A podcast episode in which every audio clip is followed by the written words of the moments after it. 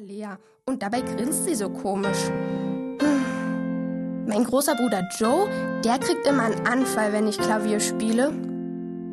A, B, C, die Katze lief im Schnee. Und als sie dann nach Hause kam, da hat sie weiße Stiefel an.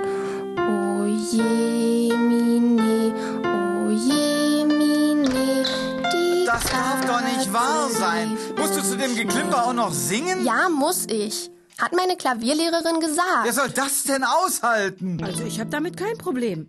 Lea, weißt du was? Ich begleite dich auf der Gitarre, okay? Echt, Carla? Cool.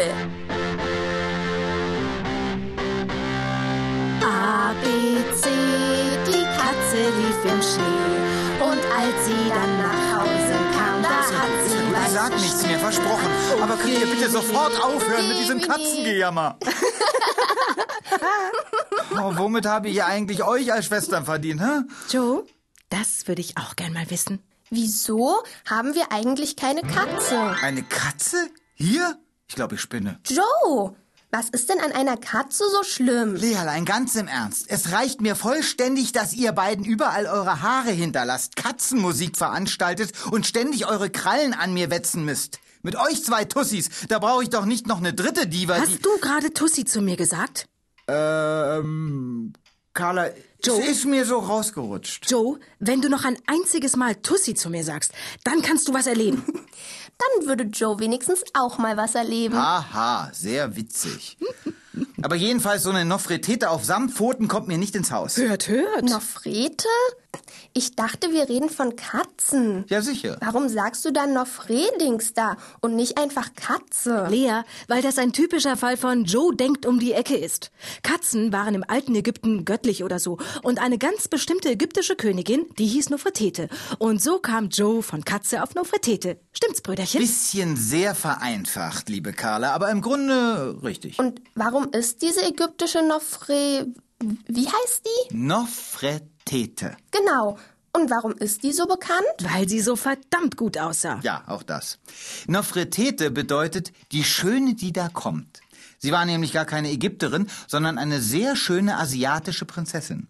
Ihr Vater hat sie für pures Gold auf dem diplomatischen Heiratsmarkt an den ägyptischen Herrscher verschachert. Nein. Toll. Und so kam sie im Jahre 1366 vor unserer Zeitrechnung als 15-jähriges Mädchen an den Hof des ägyptischen Pharaos, der des was? des Pharaos. So hieß jeder Gottkönig im alten Ägypten. Was denn nun?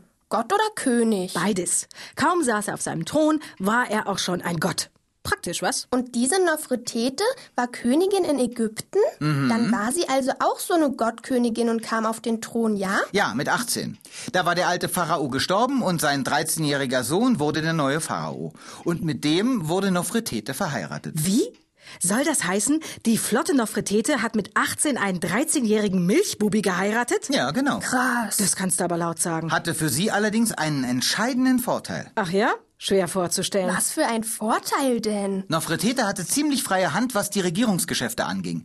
Für die hat sich ihr Milchbubi von Ehemann nämlich nicht groß interessiert. Das ist ja ein Ding. Der eigentliche Pharao hängt auf dem Spielplatz rum und Nofretete schmeißt so lange den Laden. Also Lea, ich würde das altägyptische Reich nicht so salopp als Laden bezeichnen. Mensch, Joe, mach dich doch mal locker. Ach du, Lea, ja, Carla? auf dich wartet auch noch ein Thron, auf den du dich jetzt ganz schnell wieder setzen solltest.